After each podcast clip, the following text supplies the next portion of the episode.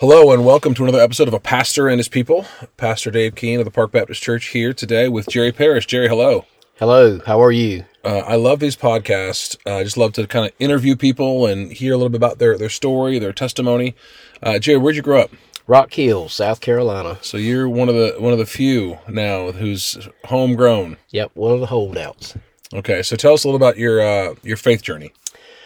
Um, I was raised uh, godly parents, godly grandparents, uh, godly family roots. Um, was raised in church, very active in church all through my whole life, actually.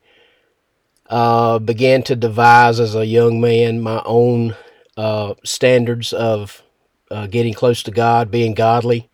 Uh, didn't quite align with the things that I was taught, but I was at a point in my life where I thought I knew better than most other people. Uh, and as a young man, I went my own directions.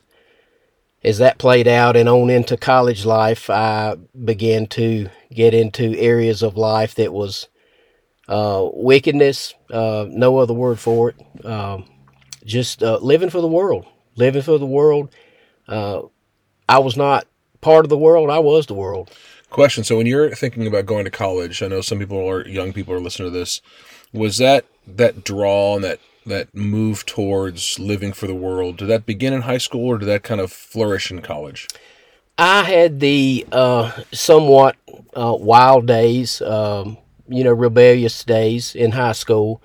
Uh, they, I was so uh, sports minded and uh, work minded as a high school uh, athlete and student. a lot of those things didn't come into play and then I was offered a uh, wrestling scholarship at Clemson University. And after I graduated, I went to Clemson. And nobody's fault other than my own, but I began to run with a uh, a crowd uh, that was just a different culture than I grew up around, uh, and that began to influence my uh, lackadaisical uh, views of Christianity and the conforms of Christianity as I saw them then and uh, I was just I was just enamored with the, the things of the world. Well, I just want to make a quick quick note there. I, I think that we don't always um, fully appreciate how our friend group influences us. Right now, of course, you had seeds and desires in your heart that were not of the Lord, and you were kind of put there, but being around certain people, they moved you in a direction that was against the way you were raised, right? So, those of you listening, I would just be very careful in terms of who you decide to uh, make close acquaintances. Yeah, I, my caution, and we're not talking about, uh, you know, murders and robbers, uh, not at that point in their life anyway, but. My roommate was from Suffern, New York. Uh, he was um, he just had a different uh, outlook on life, and uh, the things that um, you know, drinking, uh, the partying scene, and just uh, just living for the world and being a part of the world. And I latched onto it for you know they were my cohorts, they were my teammates on the wrestling team, and uh, so it just went a, a downward spiral. So you went out into the world, right, after being raised in the church and being taught things by your parents, and how did the the Lord draw you back to Himself? I was um, successful early as I began to work. Uh, when I got out of school and, and was became very successful, I had a traveling uh, situation as a, uh, a construction um, a construction uh, hand to begin with, and then moved up into management. Uh, and uh, traveled all over the southeast. just a lot of unknown faces, new people all the time, no roots anywhere. And I pulled further and further away from my family and my family teachings, uh, the family ties, and the things, the influences that my family would lovingly uh, place on me throughout my life, I pulled further away from that, from being absent from them. So, and then then the Lord, what kind of was there a cataclysmic event? Did you hear preaching? Was it just kind of like the Lord, you know, opened your eyes one day?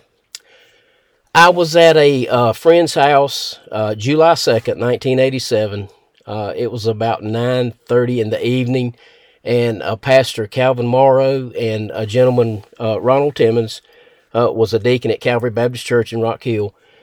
They stopped by a cousin's house that I happened to be at that had just had a newborn baby, and they stopped by to check on the family and the baby.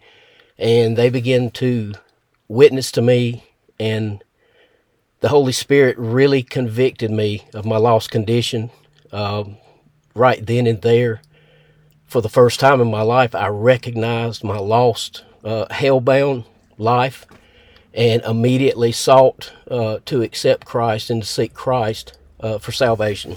Well, you've been a Christian now for over thirty years, and you could you could still sense the emotion of that night, can't you? Yes, About when the Lord yes. called you to Himself. It's always fresh. It's always fresh. Well, praise God. Now, uh, you've been married to Susan for how long now? 34 years, be 35 years this September. Okay. Well, how did how did the Lord graciously allow you to meet Miss Susan? I got active in church as a as a single man. Um, was just tried to fill every hour of my time away from work uh, with church things, godly things, surrounding myself with godly people. And I had people praying for me. Uh, the it was always a thing of the little old ladies in the church. They they could not stand to see me single. Uh, so they all had a, a great concerted effort to uh, pray me a wife.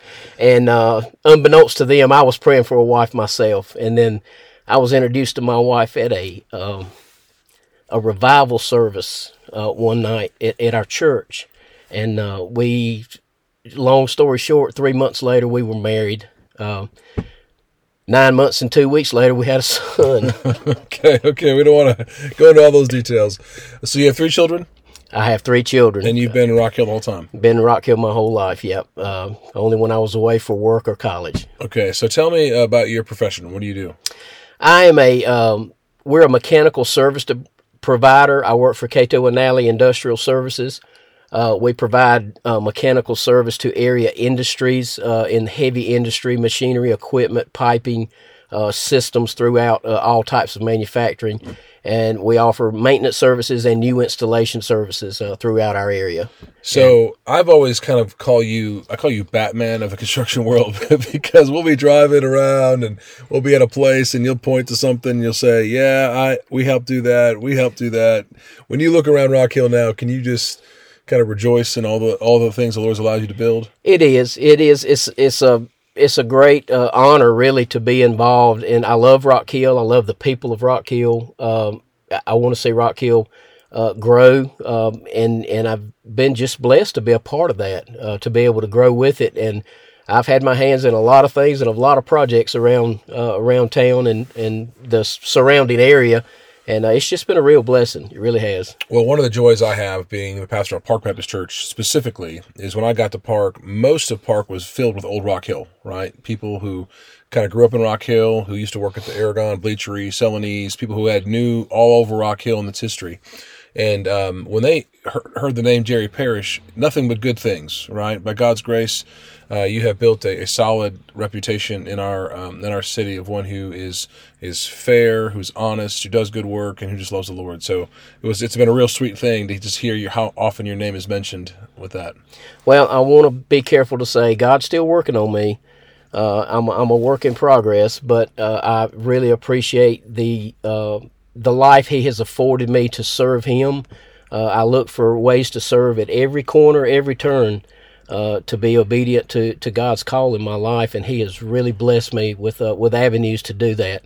Uh, in in anything that I am able to do for the church and for my church family is just a gift from God. Uh, and and I realized as a young man that any gift I have is not mine anyway. It was given to the church just through me. Amen. Praise God. Praise God. Uh, well, how did the Lord? Um, what, what circumstances brought you to Park? We came to Park. Uh, we were ending a season uh, at our previous church. Um, I was uh, deep into leadership, uh, just under the the pastor role, and um, there was a, a a pending uh, split in the church. There had been a an acquisition of another church that had went uh, pretty much by the wayside, and we acquired that property in that church. And so we had had a uh, what would just be a, a contentious split in the church, uh, and we decided and prayed about it, and uh, God just moved us out of there. And my son Seth, he uh, began to research online uh, the things. We sat down one night and had a family meeting, and we we put down some directives that we would have to have in a church that we thought God would call us to.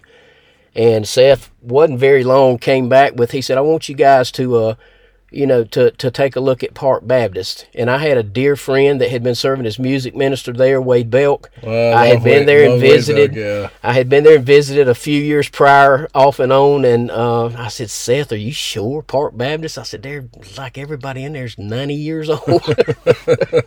and uh, of course, that's an exaggeration, but loving people they are.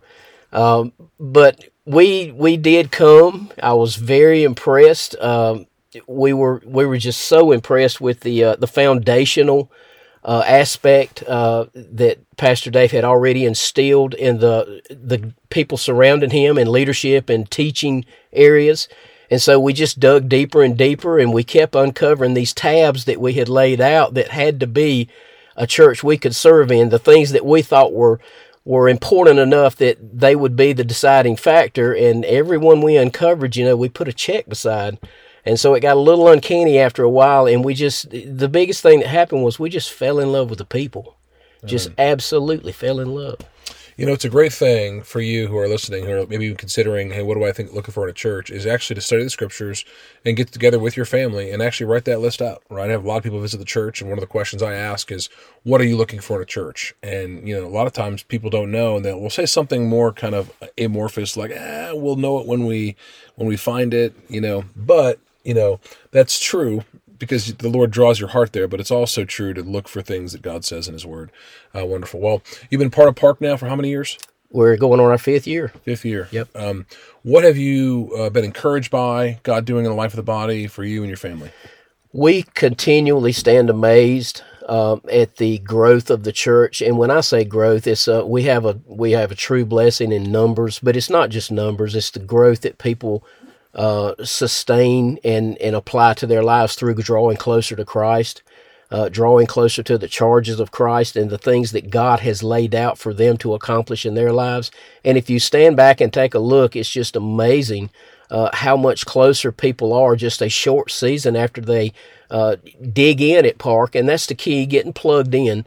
But we're just amazed at how much closer they get, in the, and the closer they get to the people. There's a there's a fantastic cohesiveness in the body, uh, the love for one another, the the service, the servants' hearts that are present. Uh, it, there's never a battle to have people help and to serve in areas that they're needed.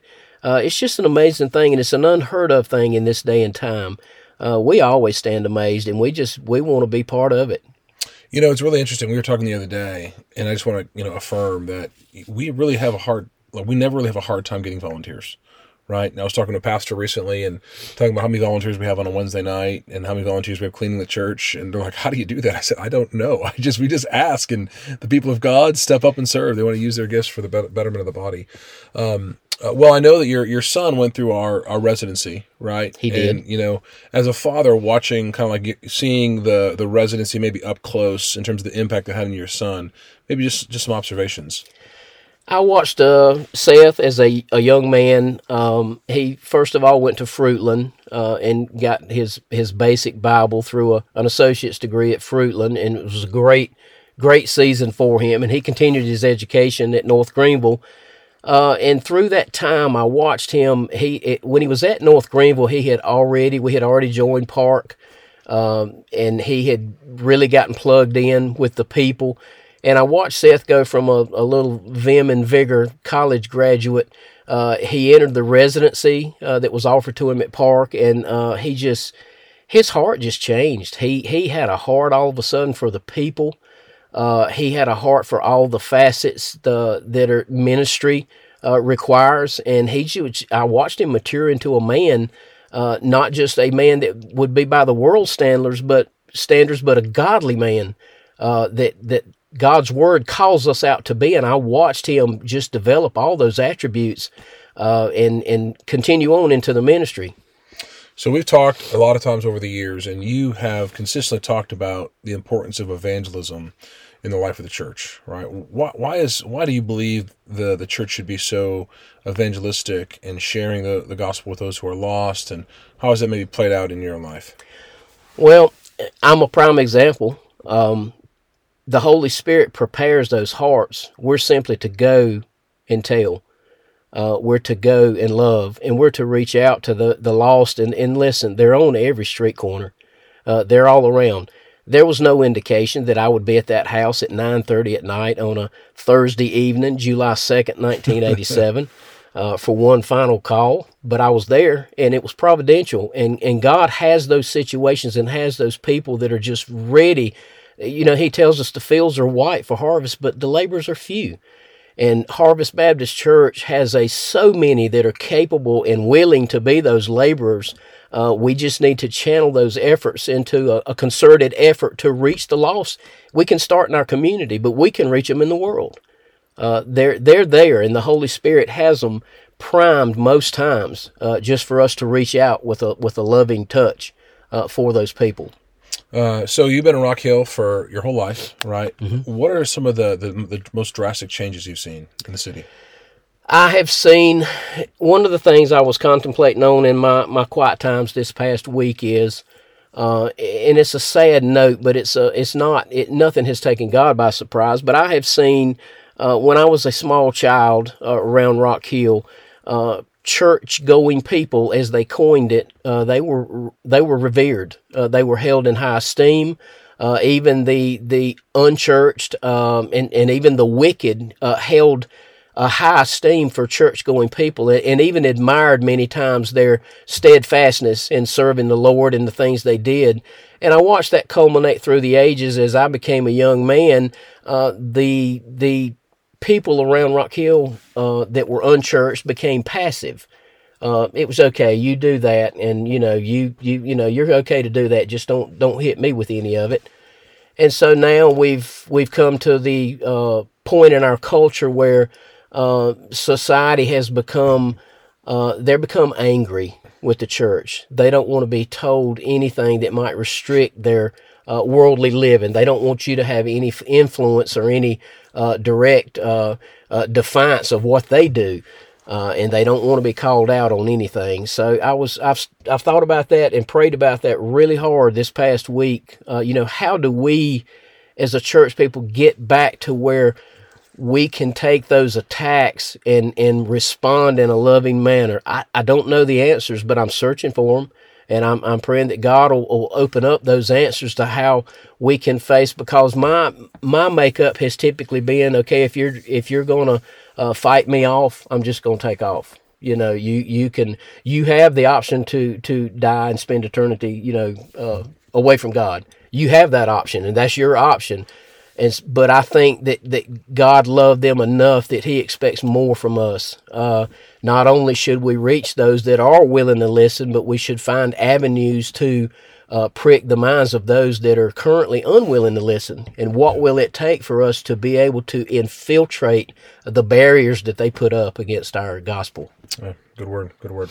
Well, how can we be praying uh, for you in your life right now? Just to continue service. Um, you know, I've I've got a a lot less years ahead of me than I've got behind me, and uh, I, I want to finish well. I want my family to finish well, and the things that uh, the kind things that somebody might remember about me today, I want them to remember it in the future as well. That I did love them, uh, and that I tried to show them Christ, and I tried to tell them about Christ. That's my, and I would my I would ask that you pray for me to just you know endeavor in that finishing well. Just be the Christian that God wants me to be and the servant that He wants me to be.